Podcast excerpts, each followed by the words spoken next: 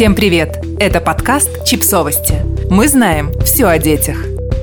Дети, когда теряются, часто прячутся или убегают от тех, кто их ищет, именно потому, что боятся, что их накажут. Отрывок из книги о работе отряда «Лиза Алерт». Книга вышла в издательстве «Бомбора». В издательстве «Бомбора» вышла книга о работе самого известного в России поискового отряда «Лиза Алерт».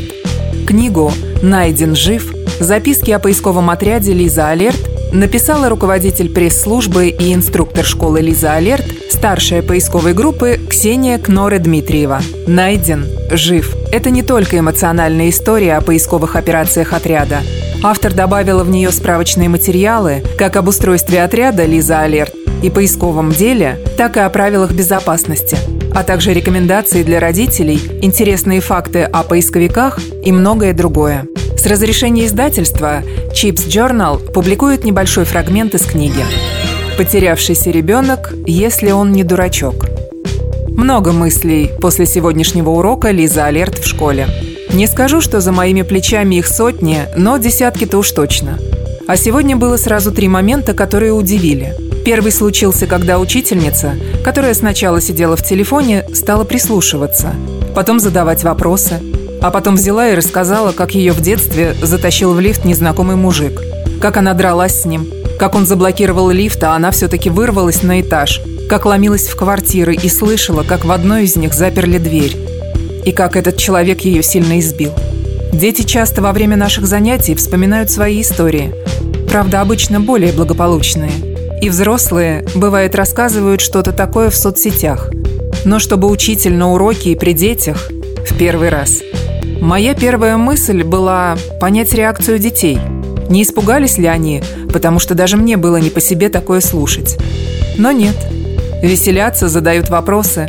Для них это все страшилки. Вторая – сказать что-то учительнице, потому что она смотрела на меня с явным ожиданием. И я сказала, что думала. Вы большая молодец, что вырвались и боролись.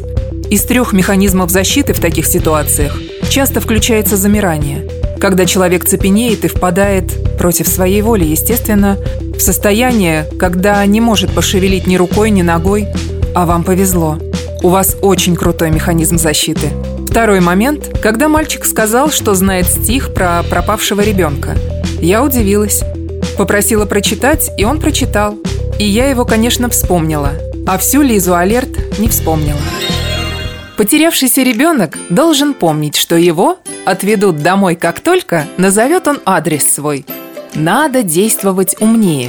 Говорите: «Я живу возле пальмы с обезьянкой на далеких островах». Потерявшийся ребенок, если он не дурачок, не упустит верный случай в разных странах побывать. Автора вы легко угадаете. Это Григорий Остер. И, наконец, 3-й момент наступил, когда одна из девочек, после того, как мы обсудили с детьми, что делать, если ты потерялся, вдруг сказала очень грустно и искренне: «Но ведь мама будет ужасно ругаться, когда найдет», и смотрит на меня вопросительно. Тут я снова растерялась и вспомнила, что дети, когда теряются, часто прячутся или убегают от тех, кто их ищет, именно потому, что боятся, что их накажут. И вспомнила чудесную историю о том, как, кажется, в Израиле пропала девочка, ее вышел искать весь город.